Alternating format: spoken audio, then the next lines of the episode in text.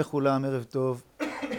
אנחנו ראינו בהרצאה הקודמת שלוש אסכולות בנוגע לחקר הלאומיות, כאשר אה, התמקדנו בסופה של ההרצאה ביחס של כל אחת מן האסכולות האלה למקרה היהודי-ישראלי. ראינו קוטב אחד, האסכולה המודרניסטית, שמדברת בעצם על לאומיות כתופעה מודרנית, ואיך האסכולה הזאת מתייחסת אל המקרה הישראלי, בדרך כלל הגדרת היהדות כדת ולא כלאום. מן העבר השני, ראינו את האסכולה האתנו-סימבולית של סמית ושל אה, הייסטינגס, שמתייחסים אל הלאומיות כתוצר או כהמשך לתופעת האתניות הקדם-מודרנית, והם בדרך כלל, כאשר הם מחפשים מקורות או דוגמאות ללאומיות שמתמשכת או נולד... אה, צומחת מתוך העולם העתיק, הם נאחזים במקרה היהודי-ישראלי בתור דוגמה מובהקת ללאומיות אה, קדומה.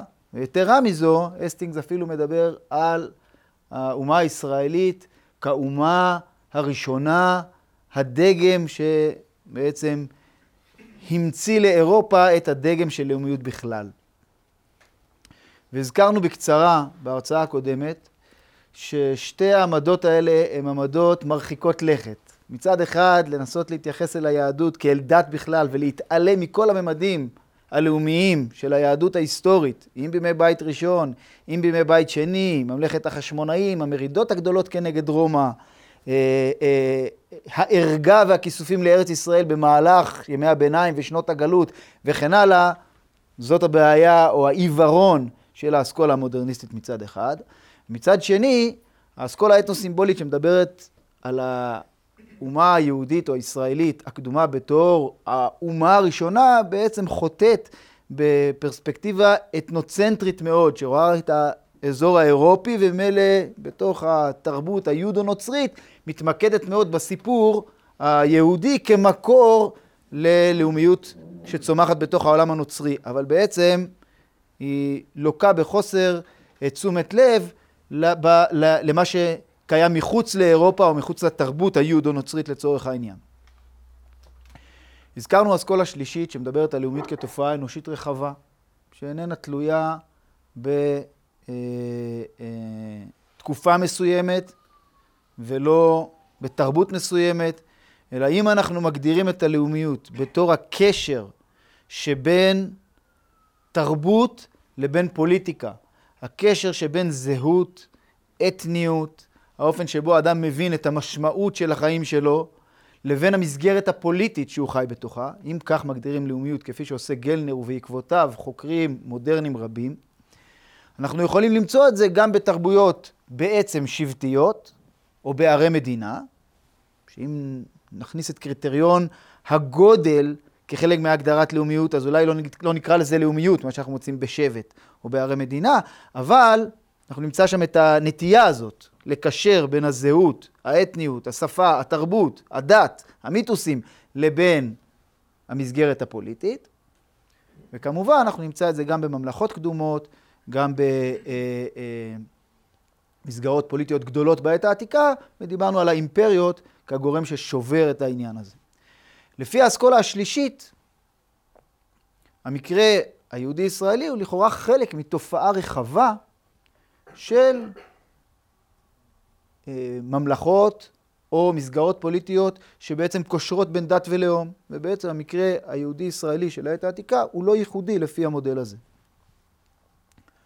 אמנם, הזכרנו שבשתי נקודות אפשר או כדאי להפנות את המבט לאפיונים המיוחדים של המקרה היהודי-ישראלי בהיסטוריה של הלאומיות. ובזה אנחנו רוצים להתמקד בהרצאה הזאת. האפיונים המיוחדים של הלאומיות היהודית-ישראלית, מתוך פרספקטיבה רחבה שמדברת על קיומה של תופעת הלאומיות גם בעולם העתיק, באזורים שונים, בתקופות שונות, ובכל זאת אנחנו יכולים להצביע על שתי תופעות ייחודיות, משמעותיות, שכדאי לשים לב אליהן, שייחודיות למקרה היהודי-ישראלי. אז בזה אנחנו רוצים להתמקד היום. שתי התופעות האלה. תופעה אחת זה בולטות מיוחדת של המקרה היהודי-ישראלי מבחינת עוצמת וריכוז תשומת הלב לעניין הלאומי בעת העתיקה. כפי שאמרתי, קיים גם בתרבויות אחרות, אבל מסיבות שונות שנעמוד עליהן בפירוט תכף, ביהודה ובישראל בכלל, הייתה בולטות מיוחדת של התודעה הלאומית בעת העתיקה. ונסביר בפירוט למה הדבר קרה. הנקודה השנייה, או התופעה השנייה, שהיא תולדה של הדבר הזה, שלמקרה היהודי הייתה השפעה עצומה על התפתחות התודעה הלאומית באירופה, בימי הביניים ובעת החדשה. וזאת נקודה שנייה מיוחדת שגם אליה צריך לשים לב בפירוט, להבין גם את סיבותיה, את מקורותיה ואת המשמעויות שלה. אז נתחיל בנקודה הראשונה, הבולטות של התודעה הלאומית ביהודה ובישראל הקדומים. אני אעמוד בעניין הזה על כמה נקודות, על ארבע או חמש נקודות שקשורות ומסבירות ומבהירות את העניין הזה, למה יש בולטות שכזו למקרה היהודי-ישראלי מבחינת התודעה הלאומית, ישראל הקדומה. הראשונה, הנקודה הראשונה זה הסיפור שנוגע לתודעה היסטורית. אנחנו יודעים, בדרך כלל כשאנחנו מדברים על ראשית ההיסטוריה, או ההיסטוריונים הראשונים, בדרך כלל אנחנו מדברים על הרודוטוס וטוקידידס, שזה היסטוריונים יוונים במאה החמישית לפני הספירה, שתיארו את, הרודוטוס תיאר את המלחמה של היוונים בפרסים, טוקידידס תיאר את המלחמות הפנימיות של אתונה וספרטה, מלחמת הפלופונס, והם נחשבים בתור ההיסטוריונים הראשונים. ונשאלת השאלה, למה הם ההיסטוריונים הראשונים? האם לפני כן לא כתבו היסטוריה? והתשובה היא שאכן לפני כן לא כתבו היסטוריה. מתרבויות עתיקות במסופוטמיה, משומר, מאכד, מבבל, מאשור, אנחנו לא מכירים כתיבה היסטורית. יש דיונים אה, לגבי מה בדיוק קיים במזרח, אבל במסופוטמיה אין כתיבה היסטורית. יש לנו כן עדויות על אירועים היסטוריים, אבל לא מכתיבה היסטורית. בדרך כלל מה כן קיים? קיימות כתובות ראווה, כתובות ניצחון, מלך שישק עושה מסע, שישק מלך מצרים, עושה מסע, מנצח, עושה אחר כך כתובת ראווה גדולה. אשור בניפל, תגלת פיל עשר, מלכים אשורים, בבלים, עושים מסעות ניצחון, אה, עושים מסעות, מנצחים, עושים כתובות ניצחון, כתובות ראווה, ובהם מתארים את אה, אירוע מסוים. יש גם אנאלים, זאת אומרת ספרי שנה או כרוניקות בבליות שבהם מתוארות השנים לפי סדר, כאשר לגבי כל שנה מתואר האירועים המרכזיים. ניצחונות, מלחמות, בצורת, מיסים, כרשימה של אירועים בזה אחר זה. זה לא נחשב לכתיבה היסטורית בקרב ההיסטוריונים, מכיוון שאין פה בעצם תודעה של קשר סיבתי בין אירועים. יש פה רק מניין של אה, אה, אה, מקרים, זה עדיין יותר משוכלל מכתובת ראווה או כתובת ניצחון, אנחנו מוצאים את זה בבבל, משלב מסוים, ועדיין זה לא נחשב כתיבה היסטורית. במובן הזה אנחנו יכולים לומר שהכתיבה שאנחנו מוצאים במקרא ככתיבה היסטורית היא ייחודית בשלושה מובנים. בראש ובראשונה, ההיסטוריה שמתוארת במקרא מתארת משך ארוך של לכל הפחות 1,200 שנה, אולי יותר מזה, תלוי בדיוק איך סופרים. כאשר אנחנו מתארים, אני מדבר על החלק ההיסטורי, התיאור ההיסטורי שבמקרא, זאת אומרת, מהאבות הקדומים שמתוארים אה, אה, בספר בראשית, דרך ההתפתחות לשבט, לעם, המסע לארץ ישראל, תקופת השופטים, תקופת המלכים, היציאה לגלות והחזרה עם שיבת ציון, כל זה מתכנס לכל הפחות 1,000-1,200 שנה. ואין לנו מקבילה לדבר הזה. אין לנו מהעמים הקדומים רשימות מסודרות שמארגנות תיעוד מפורט של תקופה כל כך ארוכה. נקודה שנייה היא שהתיאור ההיסטורי במקרא מתמקד בעם ולא במלך. כמובן הדברים קשורים זה לזה. כיוון שאנחנו לא מתארים כרגע אירועים שקרו למלך או לשנותיו של מלך כדי לפאר את שמו ואת ניצחונותיו, אלא מתארים איזשהו אירוע מתמשך של מאות רבות של שנים, אי אפשר להתמקד במלך, והמקרא גם לא בוחר להתמקד בשושלת, אלא אולי ספר מלכים מתמקד בשושלת או שושלות, אבל המקרא כולו, במבט רחב, מתמקד בעם ישראל, בבני ישראל, מהאבות הקדומים, דרך ההתפתחות, כמו שאמרנו, לשבט, לעם, קורותיו וכן הלאה. הנקודה השלישית היא בזה שלא מדובר בכרוניקות, בציון אירועים, אלא מדובר בתיאור שמתאר באופן מאוד בהיר וסדור את האירועים ואת הקשרים ביניהם לפי לוגיקה מסוימת. אפשר לקבל אותה, אפשר שלא, אבל מה שהופך את התיאור לתיאור היסטורי הוא הניסיון להבין את האירועים לפי לוגיקה פנימית. הלוגיקה הפנימית של ההיסטוריה לפי התיאור המקראי זה הברית שבני, בין בני ישראל לבין האל. כאשר שומרים את הברית, מצליחים, משגשגים, ביטחונית, כלכלית וכן הלאה. כאשר מפרים את הברית, מגיעים עונשים, גולים מהארץ, אה, אה, רודים בהם פולשים זרים, אנחנו מדברים על ספר שופטים, וכן הלאה וכן הלאה. אז זה, זה ההיגיון הפנימי שמניע את ההיסטוריה. שלושת המאפיינים האלה מאפיינים את המקרא ואין להם מקבילה בעולם העתיק. תיאור היסטורי של משך כזה ארוך, ממוקד בעם ולא ממוקד במלך, ותיאור עשיר וגדוש על בסיס לוגיקה פנימית מאוד מאוד ברורה. שלושת המאפיינים האלה, שמופיעים בישראל לא באופן מקרי, לא מופיעים בתרבויות אליליות. כיוון שכפי שתיארו חוקרי מיתוסים כמו מירצ'ה אליאדה, בספרו המיתוס של השיבה הנצחית, מסבירים שההיגיון הפנימי של המיתוס בעצם העצים את המשמעות של העשייה האנושית, שהיא עשייה חולפת. בני אדם חיים כמה שחיים, ודור הולך ודור בא, ולכאורה הדברים חסרי משמעות. ובני אדם חיים בחרדה מפני אובדנם ומפני חוסר המשמעות של הקיום שלהם.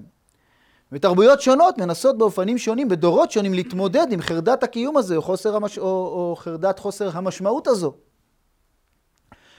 והדרך שבה התרבויות האליליות, או התרבויות המיתולוגיות, מתמודדות עם החרדה הזו, זה באמצעות העצמה של מעשים מסוימים בחיי האדם, והכללתם או הטמעתם בתוך הסיפור הנצחי של המיתוס, מה שקורה בעצם בתוך עולם האלים. ולכן אירועים כמו לידה, כמו נישואין, כמו מוות, כמו חרישה של השדה, כמו יציאה לדייג בתוך הים, כמו יציאה למלחמה, כל האירועים האלה בעצם מוכלים באיזשהו אירוע מיתולוגי, מוכר בתרבות וקיים וחוזר על עצמו באופן אה, אה, על זמני, כל הזמן חוזר שוב ושוב. כאשר הפולחן האלילי מכוון לזה שלפני שהאדם יוצא לדייג, הוא עושה איזה ריטואל או טקס או פולחני שמכוון אל הים פוסידון, שעל ידי זה האקט המשמעותי שהוא עושה מוכל בתוך הסיפור המיתולוגי של האלים. המשמעות של זה שאין משמעות להיסטוריה. אין משמעות לפעולה החד פעמית שהאדם עושה. מה שקורה כאן בעולם הוא אכן חסר משמעות. וצריך לזכור גם שאנחנו חיים בתוך דורות שהעולם באמת לא משתנה. אדם עושה בדיוק את מה שסבא של סבא של סבא שלו עשה במהלך חייו, והוא יודע שזה גם מה שיעשה הנכד של הנכד של הנכד שלו. אנחנו חיים בתוך עולם מודרני, משתנה כל הזמן. אנחנו יודעים בוודאות שהעולם עוד 20 שנה ייראה לגמרי אחרת. בתחבורה, בחינוך, ברפואה, הכל ייראה אחרת. אבל לפני אלפי שנים אנשים חיים בתודעה הפוכה. הם בטוחים ששום דבר לא ישתנה, שום דבר לא השתנה ושום דבר לא ישתנה. ולכן הדרך להעצים את המשמעות של העשייה האנושית על ידי ההכללה של מעשה האדם בתוך הדרמה האלוהית, בתוך הדרמה המיתית, הנצחית. ולכן המיתוס משבית את ההיסטוריה ומחסל את ההיסטוריה, ולכן אין כתיבה היסטורית ב, ב, ב, בעולם המיתולוגי, כי התרבויות המיתולוגיות הן מוכווני עולם האלים, ועל ידי זה בעצם מרוקנות את המשמעות מההיסטוריה.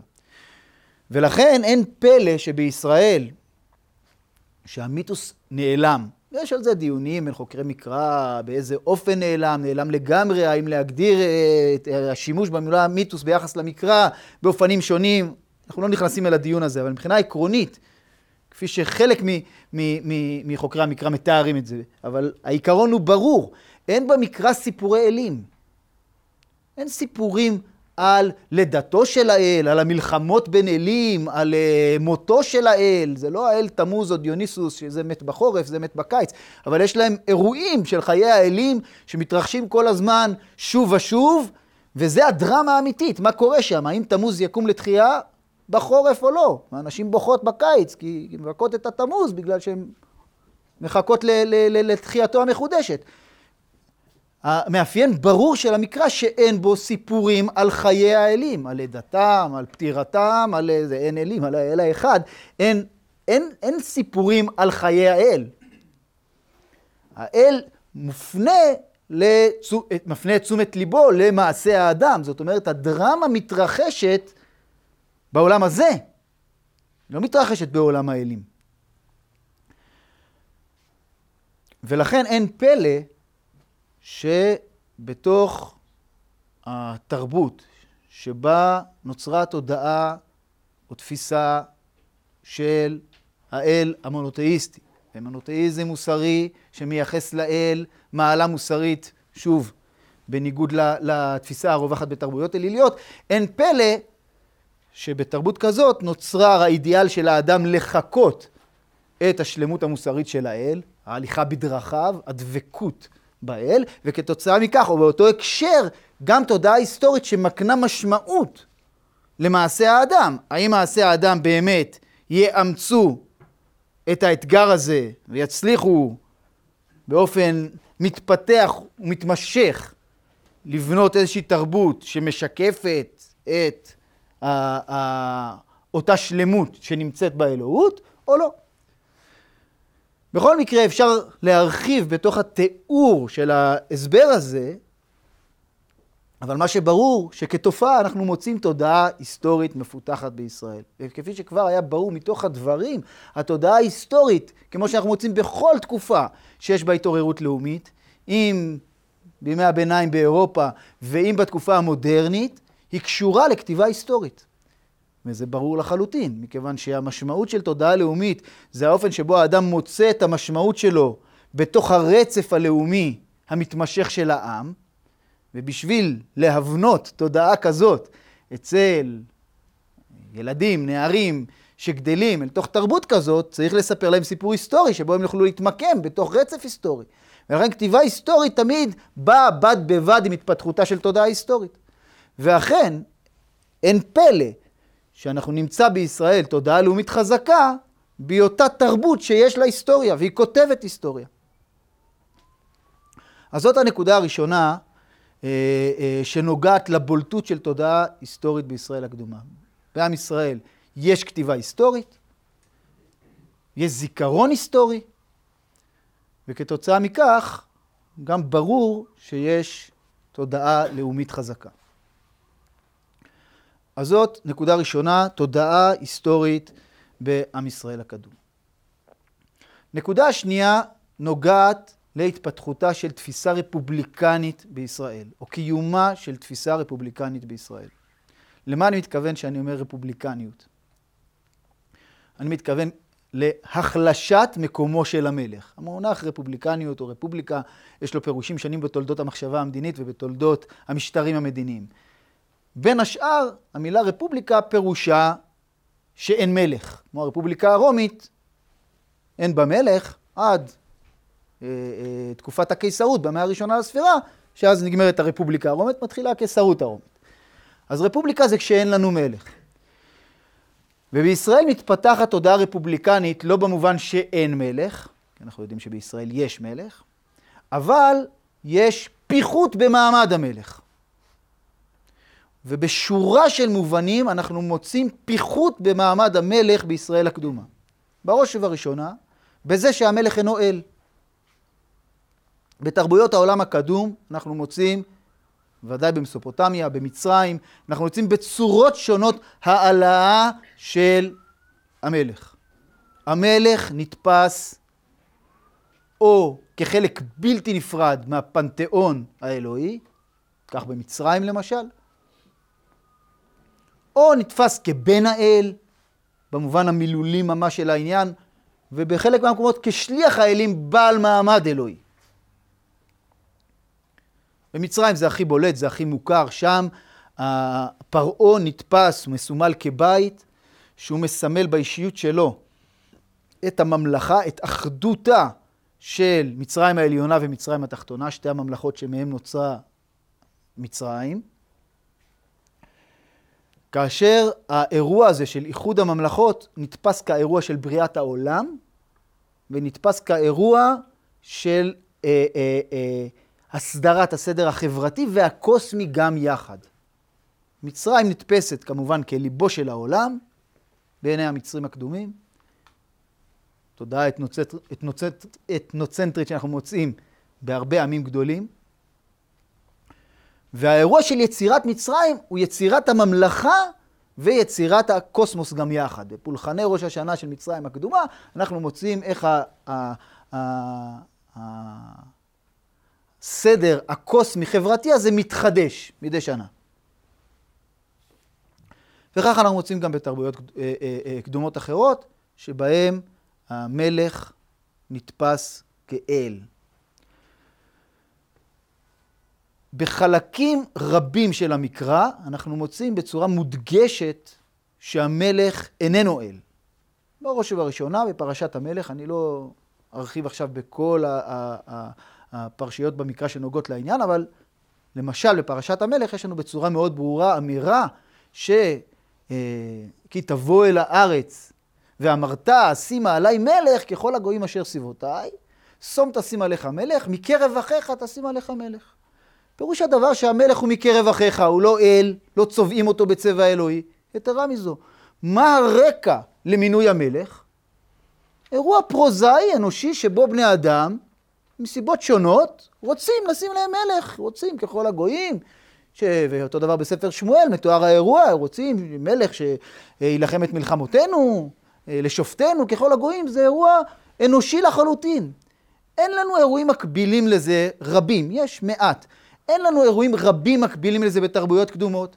בבבל, במסופוטמיה, במצרים, בסין, בפרס, המלך נתפס כחלק מהסדר הקוסמי, הסדר הטבעי של הדברים. הוא לא נתפס כאיזה אירוע היסטורי שבו אה, אה, אה, אה, ממנים, ממנים את המלך. וכן בהמשך פרשת המלך הכל חותר לזה שהמלך בעצם צריך להדגיש את האנושיות שלו ו, ולכן לא ירבה לו סוסים, לא ירבה לו נשים, כסף וזהב לא ירבה לו מאוד. כל ההיבטים האלה בעצם מדגישים את זה שהמלך, המטרה היא שלא ירום לבבו מאחיו. כל הדיבורים האלה הם דיבורים חסרי מובן בתוך ההקשר של המלכות של העולם הקדום. בדרך כלל בעולם הקדום המלכות נתפסת כמשהו קוסמי, מיתי, נבדל לחלוטין מהחיים הרגילים של בני אדם. במובן הזה, שוב, הפיחות במעמד המלך מקרב אותנו לתפיסה שנותנת יותר מקום לעם. אנחנו נבהיר את זה תכף אה, אה, בצורה ברורה יותר.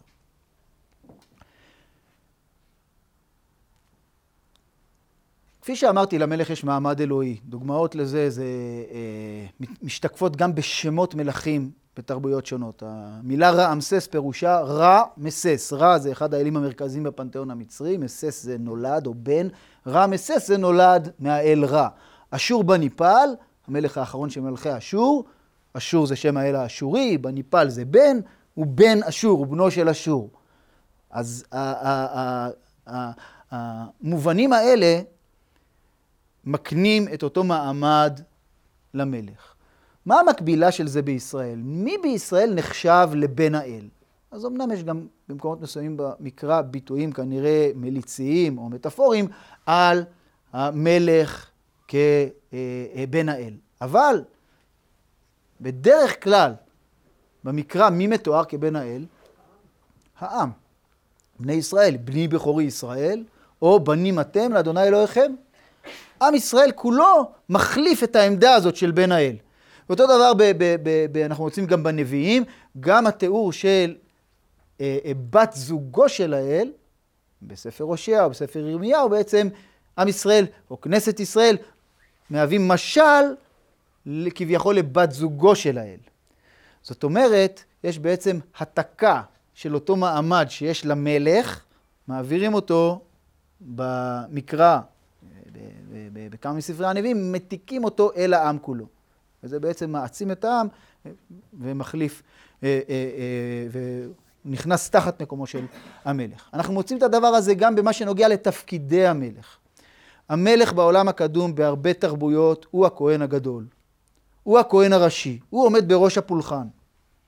אנחנו מוצאים את זה בבבל, שם מצאו את מגדל בבל במרכאות, אבל את אותו מבנה שעומד במרכז הערים במסופוטמיה, הערים הגדולות שנחפרו במסופוטמיה, באור, בבבל, במקומות אחרים, הזיכורת, אה, אה, אזור מוגבע או מגדל שעומד במרכזה של בבל, בתוך המיתוס הבבלי, הנומה אליש, מיתוס הבריאה הבבלי, מתואר איך נבנה המגדל הזה על ידי האלים. ובטקסי ראש השנה הבבליים, המלך ככהן הראשי עומד בראש המגדל הזה ומחבר את השמיים ואת הארץ. זה נקודת החיבור של השמיים והארץ. המלך הוא זה שעומד בראש הפולחנים. אותו דבר, כפי שהזכרתי, האל המצרי, המלך המצרי, האל הפרסי, המלך, סליחה, המלך הפרסי, המלך הסיני, הקיסר הסיני במקדש אה, אה, השמיים בבייג'ין, כל המקומות האלה זה מקומות שבהם המלך הוא זה שמשמש גם ככהן ועומד בלב הפולחן, שפעמים רבות נתפס גם, גם כמרכז העולם. בישראל יש לנו הפרדה, לפחות בחלקים רבים מהמקרא, שוב לא בכל החלקים, לפחות בחלקים רבים מהמקרא יש לנו הפרדה ברורה בין המלך לבין הכהן. הכהן מתואר כמי שאחראי גם על דבר האל וגם על העבודה במקדש. והמלך שמצווה לכתוב לו ספר תורה, כותב לו את דברי התורה על ספר מלפני הכהנים הלוויים. זאת אומרת, הכהנים הלוויים הם אלה שמפרשים את התורה, הם מפרשים את החוק, אבל המלך, יש לו, אה, הוא לא אה, אה, בעצמו כהן. יש לנו סיפור בדברי הימים על אה, אה, שגבה ליבו והוא רצה גם לקנות את תפקיד הכהן והוא נכנס למקדש ונצטרע. זאת אומרת, המקרא מתאר את זה כחטא, שלכן הוא, הוא, הוא נצטרע, ואנחנו מוצאים את זה גם אה, אה, על אה, מלכים אחרים. אז המלך איננו כהן, והמלך גם איננו מחוקק. אצל חמורבי ואצל מלכים אחרים אנחנו מוצאים שהמלך הוא מחוקק. במקרא אנחנו מוצאים שהמלך איננו מחוקק. אדרבה, הוא כותב לו את ספר התורה מלפני הכהנים הלוויים, זאת אומרת, המלוכה היא סוג של מלוכה קונסטיטוציונית. יש לו חוק במינוחים מודרניים, יש לו חוק, שזה החוק האלוהי, שעליו אחראים הכהנים הלוויים, והוא אחראי להוציא אל הפועל או לפעול לפי החוק, אבל הוא לא מלך מחוקק, הוא לא מלך כהן. כל הדברים האלה ועוד גורמים רבים אחרים מבהירים לנו שהמלך בישראל מתואר בצורה שמפחיתה, זה מה שאמרתי, אותה תפיסה רפובליקנית שבעצם ממעטת בכוחו של המלך, בתפקידו של המלך, ותחת זה מעצימה את מקומו של העם. בדיוק כפי שבתיאור ההיסטורי, בנקודה הראשונה שהזכרתי, בתיאור ההיסטורי, במקום שאותם כתובות ראווה וניצחון יתמקדו במלכים, יש לנו חיבורים שמתארים את תולדותיו של העם, אותו דבר כאשר אנחנו מתארים את אותו קשר בין האל לבין בני אדם, הוא לא ממוקד במלך בתור משהו שהוא בעצמו איזה נציג של האלוהות עלי אדמות, אלא המלך ממעטים בתפקידו, בכוחו, ויש לו תפקיד פונקציונלי לשפוט או להילחם, אבל בעצם מי שמתואר באותו קשר, באותו דיאלוג עם האל, זה העם כולו. זאת העצמה גדולה בתפקידו של העם. אנחנו מוצאים את הדבר הזה גם במה שנוגע לברית עם האל. לאורך כל המקרא אנחנו מוצאים את הבריתות בין האל לבין בני ישראל, ומי נמצא בתוך הבריתות האלה? מי עומד במעמד הברית? העם כולו. אנחנו מוצאים את זה בברית סיני, אנחנו מוצאים את זה בברית ערבות מואב, ראשיכם, שבטיכם, כל איש ישראל, כולם נמצאים במעמד הברית הזה בברית שכם, בספר יהושע, בימי יאשיהו, בימי נחמיה, בימי שיבת ציון, כל אירוע של חידוש הברית עם האל נעשה במעמד העם כולו. עכשיו, הדבר הזה הוא לא טריוויאלי שוב, כיוון שהחוקרי מקרא עמדו על כך שהמבנה של ברית סיני מקביל לבריתות הווסלים עם האימפרטורים, מלכי החיטים או מלכים בעת העתיקה. זאת אומרת, המקרא מתאר את ברית סיני, את הברית בין האל לבין בני ישראל, במודל של הבריתות של העולם העתיק בין מלך גדול, שעושה ברית עם מלך וסל, מלך שתחת חסותו, שישמור לו נאמנות. אותו דבר, הקדוש ברוך הוא כורת ברית עם בני ישראל, שהם צריכים להיות נאמנים לו, לפי אותו מודל. אז יש פירוט של אפיונים שחוזרים בבריתות של מלכים ווסלים, חוזרים בברית סיני, כמו התיאור ההיסטורי, כמו הדרישה לבקר שלוש פעמים בשנה, צריך לבקר במקדש, צריך לבקר אצל, אצל המלך הגדול, אה, אה, להפקיד את הברית בתוך המקדש וכן הלאה וכן הלאה, אפיונים שונים. אלא שיש הבדל אחד מאוד ברור, שאם באמת מדובר על איזשהו אימוץ לצורך התיאור של המודל של ברית בין המלך הגדול לבין אה, אה, וסל, אז מי היה צריך להיות מתואר ככורת ברית עם האל? משה רבנו, המנהיג של בני ישראל. הוא המנהיג הקטן שכורת ברית עם האל, שהוא המלך, מלכו של עולם. ככה זה היה צריך להיות. אבל מי עומד בברית, בפועל, בכל התיאורים של הבריתות במקרא עם האל? בני ישראל, העם כולו. שוב, יש פה מגמה רפובליקנית שממעטת במקום של המלך ומעצימה את המקום של כל העם תחתיו. אני לא אתעכב על הממד המדיני סליחה, על הממד האתני, לא אתעכב על הממד האתני, במה שנוגע אל הסיפור המקראי, מכיוון שהסיפור הזה מאוד ברור ומוכר. זאת אומרת, זה שישנה לאומיות אתנית במקרא, זה מובן מאליו. זה שיש קבוצה אתנית שמתארים את האבות הקדומים שלה, ואיך היא מתפתחת לשבט ולעם, כל התיאור הזה שהוא בסיס של התיאור הלאומי, זה מובן מאליו, ולכן אני לא אאריך בזה, למרות שיש פה גם נקודות כמו ההתייחסות אל, למשל, נקודה שעמדו עליה, התייחסות אל האחווה כמינוח הפוליטי הבסיסי, דבר שאנחנו לא מוצאים אותו במקומות אחרים.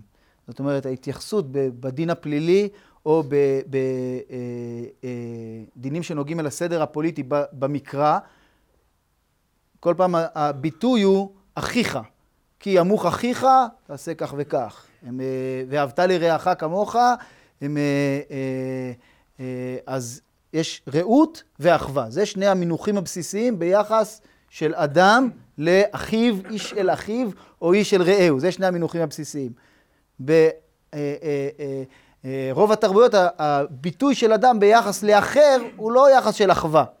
אז יש הרבה ממדים או ביטויים של הדבר הזה שאנחנו מוצאים אותו בתורה, של הממד האתני. אבל כן, כפי שאמרתי, הוא יותר גלוי ומובן מאליו, לכן לא אתעכב עליו. אני רוצה רק להעיר הערה או שתיים בנוגע לממד המדיני. כיוון שחלק מרכזי בסיפור של לאומיות במובן המודרני שלה זה לאומיות פוליטית. זה האמירה, מה שנוגע ללאומיות, שמדברים האם יש לאומיות במקרא או אין לאומיות במקרא, זה לא רק ביחס לשאלה האם יש פה איזשהו סיפור אתני, קבוצה אתנית שיש לה תודעה של מוצא משותף ושל ייעוד וכן הלאה, אלא האם לעניין הזה יש היבט פוליטי, האם בני ישראל ראו את עצמם כמצווים להקים מדינה שדומה באיזשהו מובן למדינת לאום מודרנית, שבה יש מקום מרכזי, חשוב ל, אה, ליסוד התרבותי גם בתוך המסגרת הפוליטית. אז שתי נקודות לגבי העניין הזה, כדי שנספיק גם את הנושא השני. נקודה אחת היא התיאורים שאנחנו מוצאים אה, אה, ביחס לדוד ושלמה, שבהם אנחנו מוצאים הבחנה מאוד ברורה בין בני ישראל תחת ממלכת דוד ושלמה, לבין אזורים שהם אזורים שנכבשו על ידי הממלכה, אבל הם לא חלק מהגרעין הלאומי שלה. כך למשל ביחס לדוד, יש לנו מצד אחד פסוק, וימלוך דוד על כל ישראל, ויהי דוד עושה משפט וצדקה לכל עמו, זה היחס לעמו, ומצד שני, כאשר הוא כובש אזורים מחוץ לגרעין הלאומי של הממלכה, אז יש לנו תיאורים, וישם דוד נציבים בארם דמשק, ותהי ארם לדוד לעבדים נושא מנחה.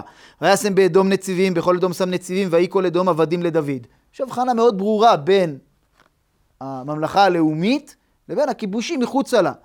אותו דבר ביחס לשלמה.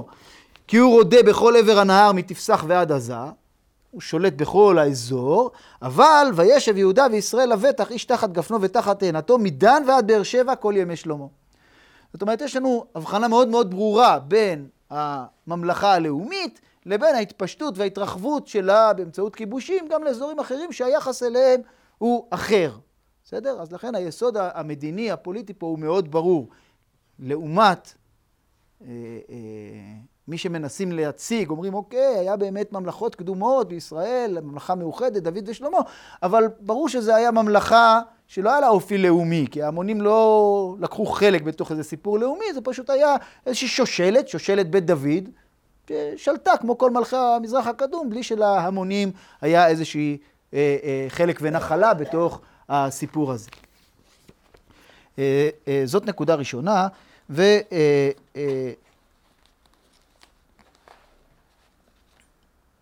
נקודה שנייה שנוגעת אל המלכות ו...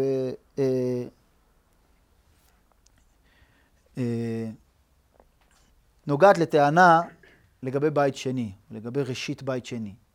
רבים טוענים, בולטים בהם, אבל בעקבותיהם רבים מאוד מההיסטוריונים ואחרים, זה התחיל בוולאוזן ובוובר, שטענו את הטענה הזאת שבעצם העם היהודי של ימי בית ראשון, של תקופת בית המקדש הראשון, אכן היה לו אופי לאומי. אבל מאז שיבת ציון, העם היהודי איבד את האפיון הלאומי שלו. הצהרת כורש נתנה ליהודים לחזור לארץ ישראל, אבל בתנאי שהם יוותרו על הממד הלאומי ויתמקדו במקדש. יש היגיון בטענה הזאת, שזה מה שהפרסים רצו. למה הפרסים נתנו ליהודים לחזור לארץ ישראל, ליהודה? הרי הם יודעים שיש פה פוטנציאל מרדני. היהודים הוגלו על ידי אה, אה, בבל וישראל על ידי אשור, מכיוון שרצו לשלול את הפוטנציאל המרדני. אז לפרס לא היה מדיניות הגליה, אבל זה שהיה להם מדיניות החזרה, זה מצריך הסבר. אז ברור שהם דרשו בתמורה, או מתבקש לומר שבתמורה הם דרשו נאמנות פוליטית. אנחנו ניתן לכם לנהל את ענייניכם הדתיים, אפילו נתמוך בזה, יהיה לכם מקדש בירושלים, אבל בתמורה אתם תהיו נאמנים פוליטית ותוותרו על הממד הפוליטי-מדיני. העניין הוא שוולאוזן וובר תיארו שזה הופנם על ידי היהודים, שמינו את הכהן להיות, הכהן הגדול הפך להיות ראש העם, ראש העדה, התקופה הפרסית וההלניסטית, והיהודים מאז ועד היום ויתרו על הממד הלאומי מכל וכול, והפכו להיות מרוכזים בעניינים דתיים, וויתרו על הממד הלאומי, או בלשונו של ובר, הפכו להיות אמפריה, או, או, או, או, או בלשונו של ולאוזן, עדה דתית או כנסייה, במקום לאום.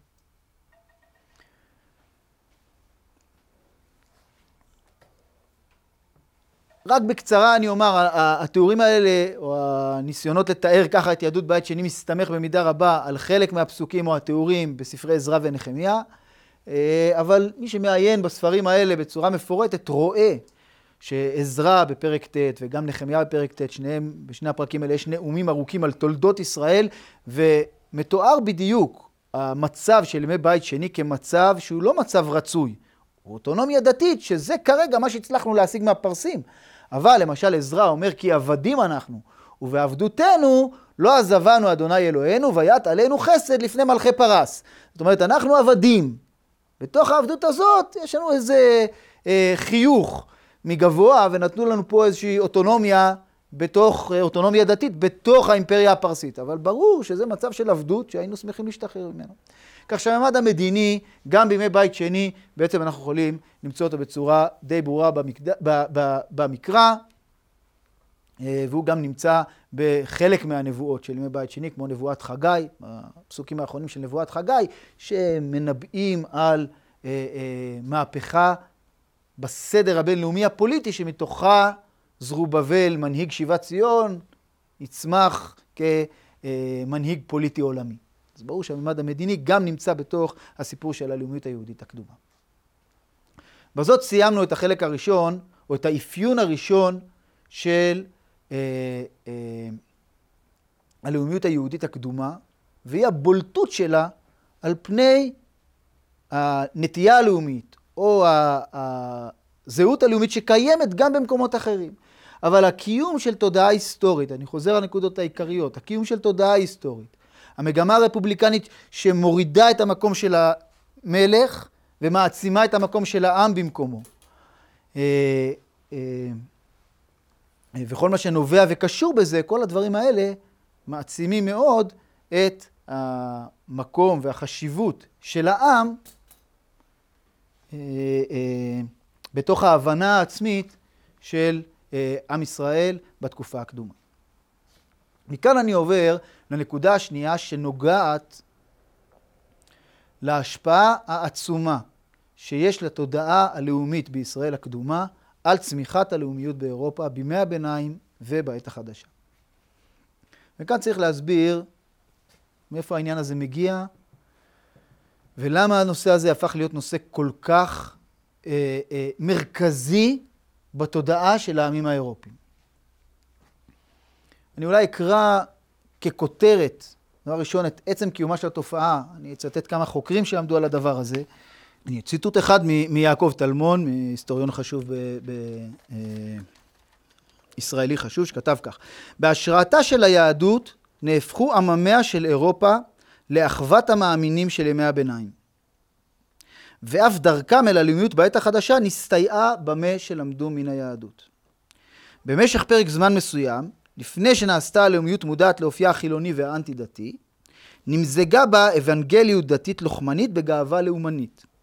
רבה הייתה חשיבותו של המופת היהודי בתהליך זה. רעיון העם שאלוהים בחר בו לשליחות אוניברסלית מיוחדת, מן היהודים הוא לקוח. אפילו מרכיבי החילוניים של הלאומיות המאוחרת יותר, צור מחצבתם היה יהודי. זאת הערכתו של טלמון. או בעקבותיו חדווה בן ישראל, היסטוריונית בת זמננו, שכתבה שתפיסות של ישראל הקדומה בעולם הנוצרי מילאו תפקיד מרכזי בעיצוב התפיסה המודרנית של אומה. או, וזה נושא שעכשיו נפרט עליו מעט יותר, כותבת חדווה בן ישראל, כמעט כל אומה נוצרית ראתה עצמה בשלב זה או אחר של חייה כנבחרת, כאומה נבחרת, כישראל החדשה. וזאת נקודה שאנחנו צריכים אה, אה, להתעכב עליה ולהבין אותה מעט יותר.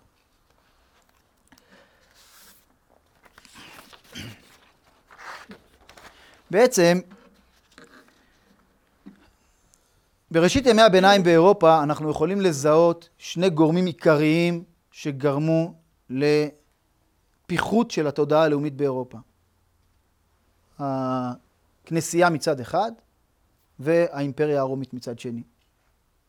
האימפריה הרומית הייתה לה תפיסה אוניברסלית, בשנת 212 כל אזרחי האימפריה מקבלים אזרחות, אה, אה, ומאידך הנצרות גם איננה מתחשבת בהיבט הלאומי, אלא לא משנה, כמו שאומרים הנוצרים הראשונים, לא משנה האדם הוא יהודי או יווני, העיקר שהוא מקבל את הבשורה של אה, המשיח כפי שהם מבינים אותה, ובזה הוא נגאל ונושע, והמימד הלאומי לא חשוב, רק האמונה חשובה. אבל אנחנו יכולים להבחין בתופעה מעניינת, שבה עם צמיחת הלאומיות בהדרגה בעמים הנוצריים השונים מחדש, ישנה הישענות מחודשת על המקרא ועל התפיסות של המקרא. וזאת למה? הנצרות הקדומה, כידוע, הציגה את עצמה כישראל החדש. מי זה ישראל החדש בתוך העולם הנוצרי? כל מאמיני הכנסייה. זאת אומרת, התפיסה הנוצרית אומרת, האל נטש את בני ישראל כיוון שהם לא קיבלו את הבשורה הנוצרית, ובמקומם בחר במאמיני הכנסייה. וזה ישראל החדש, ישראל שברוח, וארוס ישראל, שמחליף את ישראל שבבשר. ישראל החדש, ישראל שברוח, הוא לא משהו לאומי, הוא כל מאמיני הכנסייה, הוא עניין דתי. אבל אנחנו מוצאים שכמעט כל אומה באירופה, בשלב כזה או אחר בתולדותיה, טענה, כפי שאמרנו שטלמון או חדווה בן ישראל טוענים, כל אומה נוצרית בשלב כזה או אחר של חייה, טענה שהיא ישראל החדש, במובן הלאומי. ישראל החדש אמנם זה עניין דתי, כל מאמיני הכנסייה, אבל בפרט היא. בפרט הצרפתים, בפרט ההולנדים, אנחנו ישראל החדש. דוגמה ראשונה היא מחוץ לאירופה, זה הדוגמה האתיופית. אתיופיה היא הממלכה הראשונה שמתנצרת. בשנת 333, אה, אה, מלך אקסום, בירת אתיופיה, בעצם מנצר את הממלכה. וזה בעצם עוד לפני התנצרותה של האימפריה הרומית, כבר אחרי שקונסטנטינוס מתנצר, אבל לפני שהאימפריה כולה מתנצרת, שזה קורה רק בזמן תאודוסיוס בסוף המאה הרביעית, ב-380. ובאתיופיה הממלכה מתנצרת. הממלכה מתנצרת, וזה קשור לסיפור מרכזי של הכנסייה האתיופית עד ימינו אלה, שטוענת שהסיפור המקראי על מלכת שבא, שהולכת לארץ ישראל ופוגשת את שלמה המלך, אה, אה, נמשך, מתייחס למלכת אתיופיה, שמגיעה לכאן ושוכבת עם שלמה ומתעברת ממנו, ונולד להם ילד אחרי שהיא שבה לאתיופיה שקוראים לו מנליק, ומנליק כאשר הוא מתבגר הוא רוצה ללכת לראות את אבא, הוא הולך לארץ ישראל, כל הסיפור הזה מסופר באפוס הבסיסי של אה, הכנסייה האתיופית שנקרא כבוד המלכים, שגם תורגם לעברית לפני כמה שנים. הם מגיעים לארץ ישראל, אה, סליחה, הוא מגיע לארץ ישראל, כן, עושה את הטיול התבגרות שלו לארץ ישראל, מנליק, מגיע לארץ ישראל, וכולם מיד רואים אותו ומזהים ואומרים איך הוא דומה לדוד המלך, והוא יותר דומה לדוד אפילו משלמה, ובטח מכל בניו של שלמה, וכולם מתפעלים ממנו התפעלות עצומה. ואז אה, מבקשים ממנו להישאר ב- ב- בישראל ולרשת את שלמה אחרי מותו, במקום כל בניו החוטאים של שלמה, במקום רחבעם. היה צריך להיות מנליק. אבל מנליק אומר, אני הבטחתי לאמא שאני חוזר, אז הוא רוצה לחזור לאתיופיה. ואז מתואר באותו אה, אפוס כבוד המלכים, מתואר איך בעצם הוא רוצה לחזור לאתיופיה, אבל כל האליטה ביהודה אומרים לו, תשמע, אתה יכול לחזור לאירופה, אנחנו רוצים אבל שהילדים שלנו, בני השרים, בני המלכים, בני המצביעים, אנחנו רוצים שהם ילכו איתך, כי אתה בעצם מלך ישראל האמיתי, אתה היית אמור להישאר פה.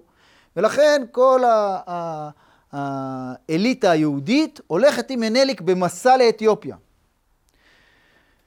ובמסע הזה, ברגע האחרון, לפני שהם יוצאים לדרך, הם גונבים מהמקדש בירושלים את ארון הברית, והוא נוסע איתם לאתיופיה. והמסע לאתיופיה מתואר כיציאת מצרים הפוכה. תיאורים חוצים את ים סוף בכיוון ההפוך, נוסעים על כנפי נשרים ועל שטיחים מעופפים, וכל הניסים קוראים להם בדרכם לאתיופיה. והם מגיעים לאתיופיה, ובעצם זה כאילו בני האליטה, כל האליטה מיהודה מגיעה לאתיופיה, והם הופכים להיות הבסיס של הממלכה האתיופית. מה שאומר שהם לא רק ישראל שברוח, אלא האליטה האתיופית זה בעצם ישראל שבבשר. וכך הכנסייה האתיופית, עד עצם היום הזה, שהיא הבסיס, היום כבר חצי חצי מבחינת אוכלוסייה, אבל, אבל uh, היא הבסיס של ממלכת אתיופיה לאורך כל השנים, תופסת את עצמה כהמשך של עם ישראל. וכל מי שנכנס, ל, ל, ל, או מי שרואה תמונות מכנסייה אתיופית, רואה במרכזה את הארון שמסמל את ארון הברית, אה, אה, שלדעתם נמצא עד עצם היום הזה באתיופיה. והתיאורים שם, אולי נקרא תיאור אחד מאוד ברור של, ה, של האירוע הזה.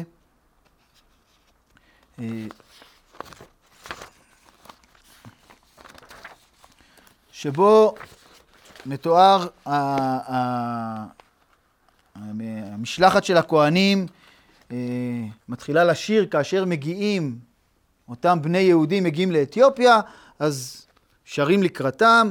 אה, בושו בנות ירושלים וכובדו בנות אתיופיה, התאבלה בת יהודה ושמחה בת אתיופיה, שמחו ערי אתיופיה והתאבלו ערי הלבנון, בין אלילים ופסלים נבחר עם אתיופיה ונמאס עם ישראל, נמאסו בנות ציון וכובדו בנות אתיופיה, בושו זקני ישראל וכובדו זקני אתיופיה וכולי וכולי, כי נרצה אלוהים לעם העובדים ומאס בישראל וכולי וכולי, על כי נלקחה ציון מעמם ובאה לארץ אתיופיה. זאת אומרת, יש פה תיאור מאוד מאוד ברור ומובהק.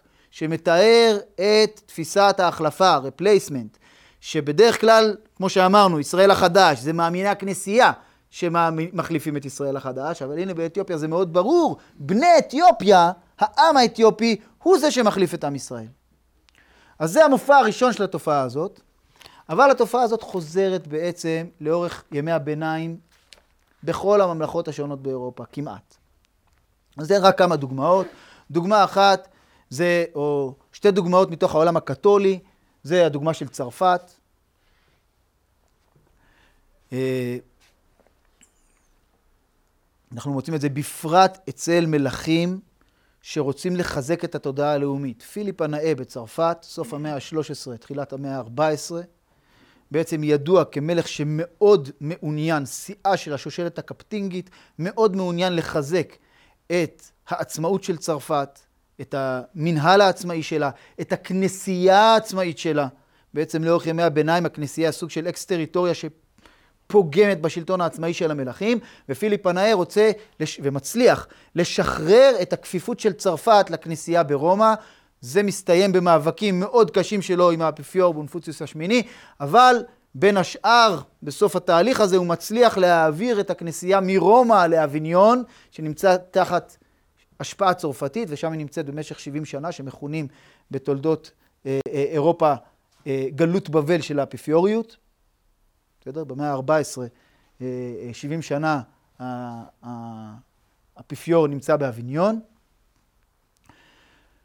ואותו פיליפ הנאה, שמשתדל מאוד לחזק את צרפת כמדינה נבדלת, חזקה, עצמאית ולא כפופה לכנסייה, אלא שהכנסייה שלה כפופה אליה, הוא גם בונה תודעה היסטורית צרפתית. והוא בונה אותה במודל של ישראל המקראי. ואני שוב אקרא רק אה, אה, משפט אחד, איך מתאר, אז הסיפור הזה של התיאור של אה,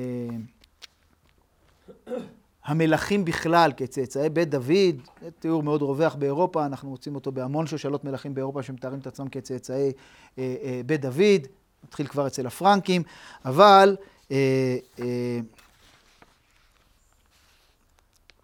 בעניין הזה אנחנו מוצאים איך בצרפת בימי הביניים האפיפיור שמחליף את האפיפיור שפיליפ הדיח, האפיפיור הבית שלו, אומר לו, כאשר, באחד הטקסים החשובים של אה, אה, המינויים, הוא אומר לו את הדברים הבאים: מלך הכבוד יצר ממלכות שונות בתוך מעגל העולם הזה, וייסד ממשלות שונות לעמים שונים.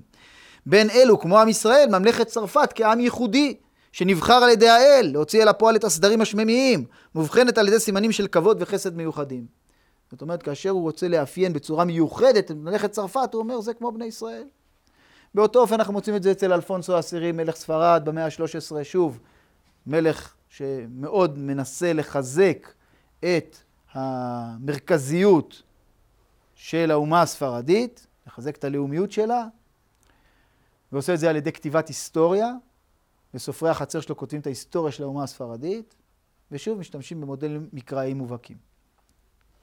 הדבר הזה חוזר, ואנחנו מוצאים איך חוקרים מתארים את הדבר הזה חוזר גם בארצות לא קתוליות. למשל, ברוסיה, ממלכת קייב רוס, ואחר כך גם נסיכות מוסקבה, בשנים יותר מאוחרות, אנחנו רוצים את אותה תופעה, ויואל רבה שחקר את כל הנושא הזה של הדימויים של ישראל בממלכת קייב רוס ו- ו- וברוסיה בימי הביניים, מראה איך בעצם המודל המרכזי, מוסקבה נקראת ירושלים החדשה, והמודלים של עם נבחר מקראי בדמות ישראל החדש, הופכים להיות חלק בלתי נפרד מהתודעה הלאומית של רוסיה. אזור נוסף שהדבר הזה בא לידי ביטוי, זה הממלכות הפרוטסטנטיות.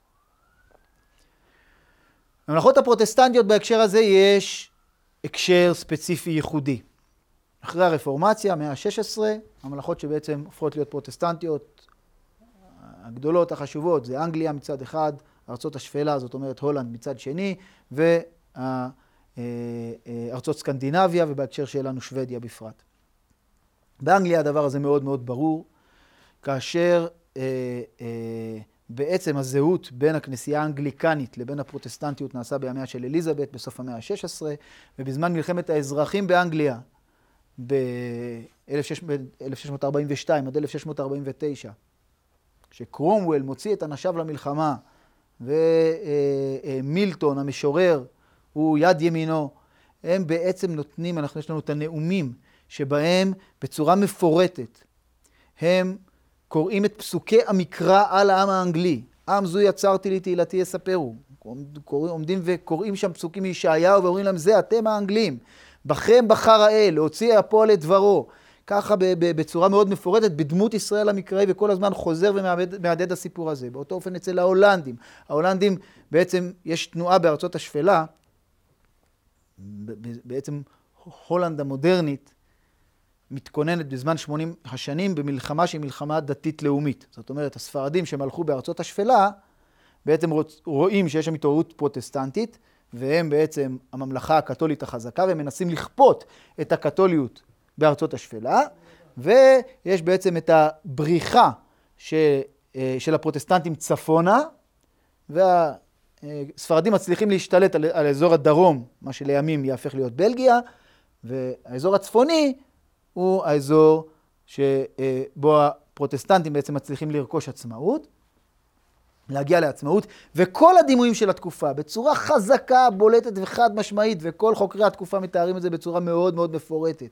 הדימויים הם דימויים מקראיים בדמות ישראל החדשה. אמסטרדם נקראת ירושלים החדשה, וויליאם השתקן, שהוא בעצם זה שהופך להיות מלך הולנד, אה, אה, אה, ומנהיג המרידה הזאת.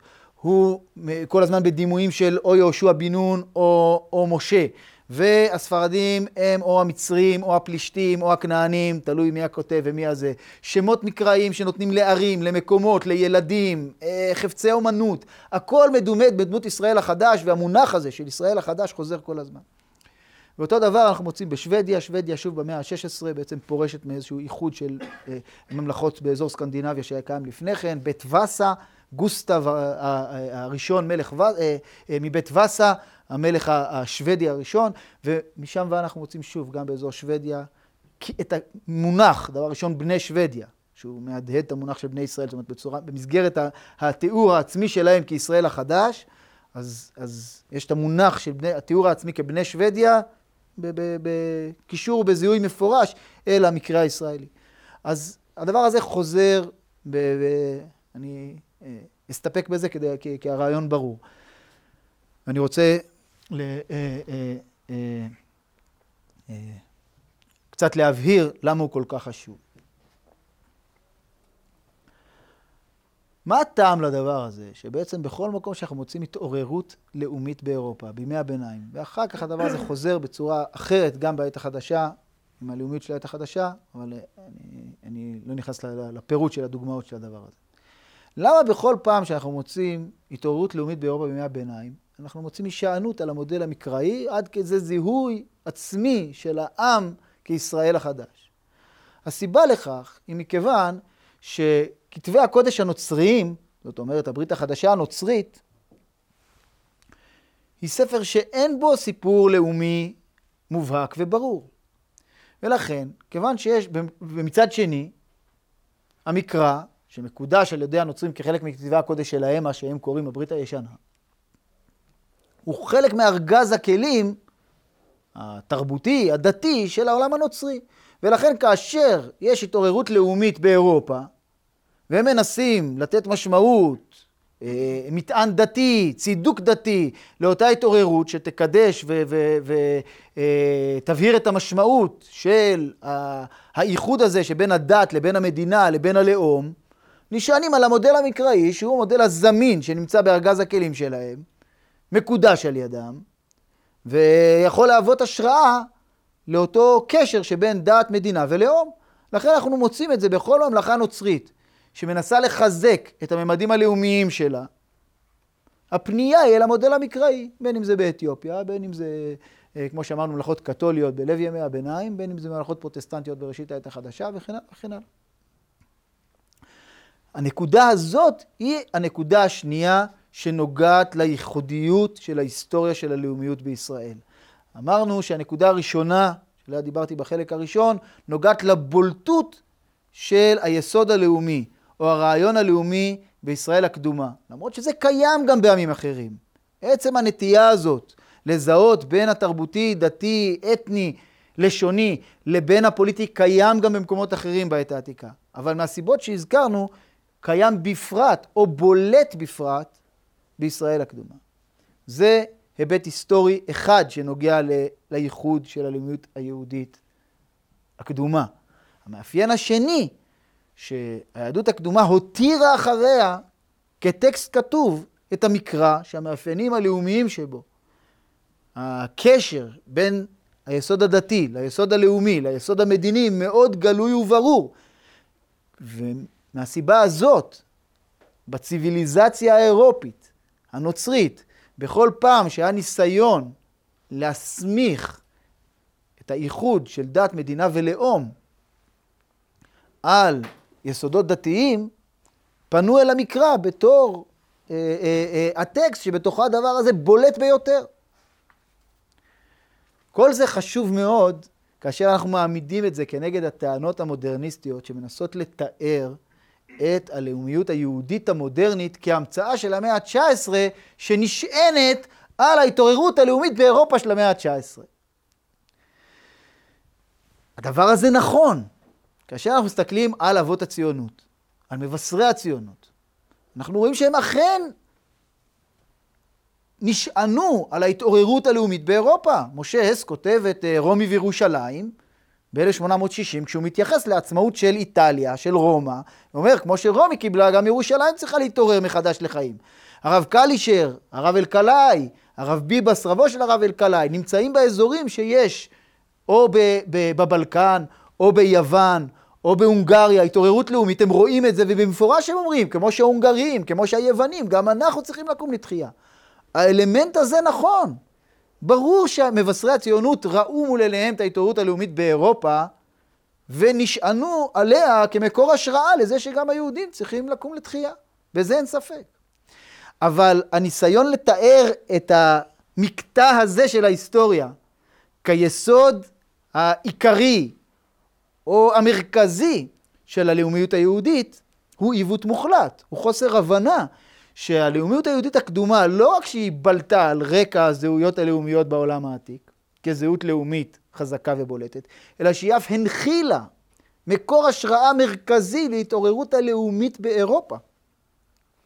וממילא, רק כאשר אנחנו רואים את התמונה השלמה, אנחנו יכולים להבין את אופייה ואת מקורות ההשראה של הלאומיות היהודית המודרנית.